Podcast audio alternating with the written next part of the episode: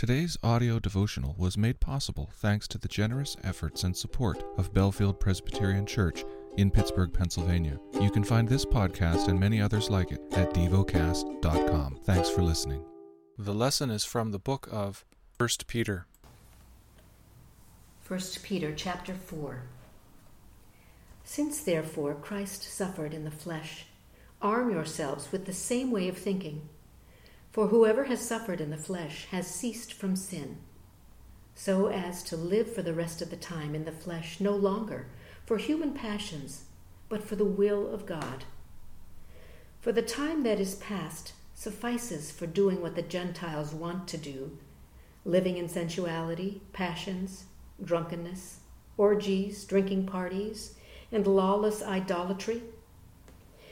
With respect to this, they are surprised when you do not join them in the same flood of debauchery, and they malign you. But they will give account to him who is ready to judge the living and the dead. For this is why the gospel was preached, even to those who are dead, that though judged in the flesh the way people are, they might live in the spirit the way God does. The end of all things is at hand.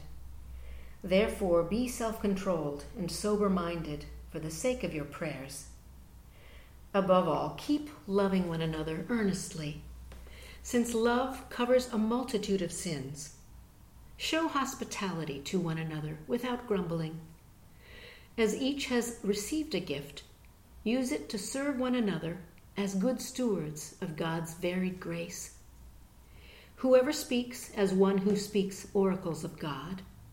Whoever serves, as one who serves by the strength that God supplies, in order that in everything God may be glorified through Jesus Christ. To him belong glory and dominion forever and ever. Amen.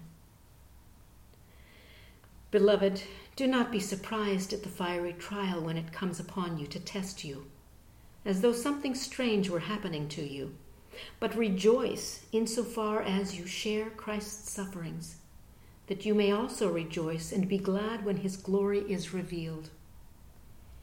If you were insulted for the name of Christ, you are blessed, because the Spirit of glory and of God rests upon you. But let none of you suffer as a murderer, or a thief, or an evildoer, or as a meddler. Yet if anyone suffers as a Christian, let him not be ashamed, but let him glorify God in that name.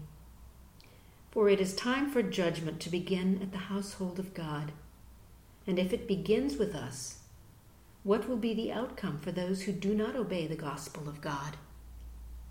And if the righteous is scarcely saved, what will become of the ungodly and the sinner?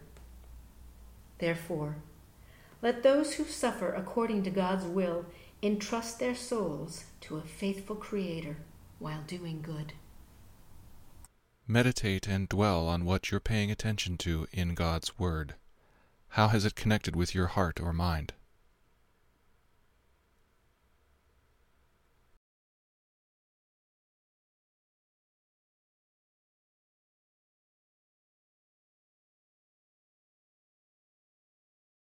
Pray to God freely about what has moved you today. Turn your thoughts to Him and enjoy His presence. We offer the following as prayer topic suggestions. For the fruit of the Spirit to blossom and grow. For Bible translators. Thank you for listening to DevoCast.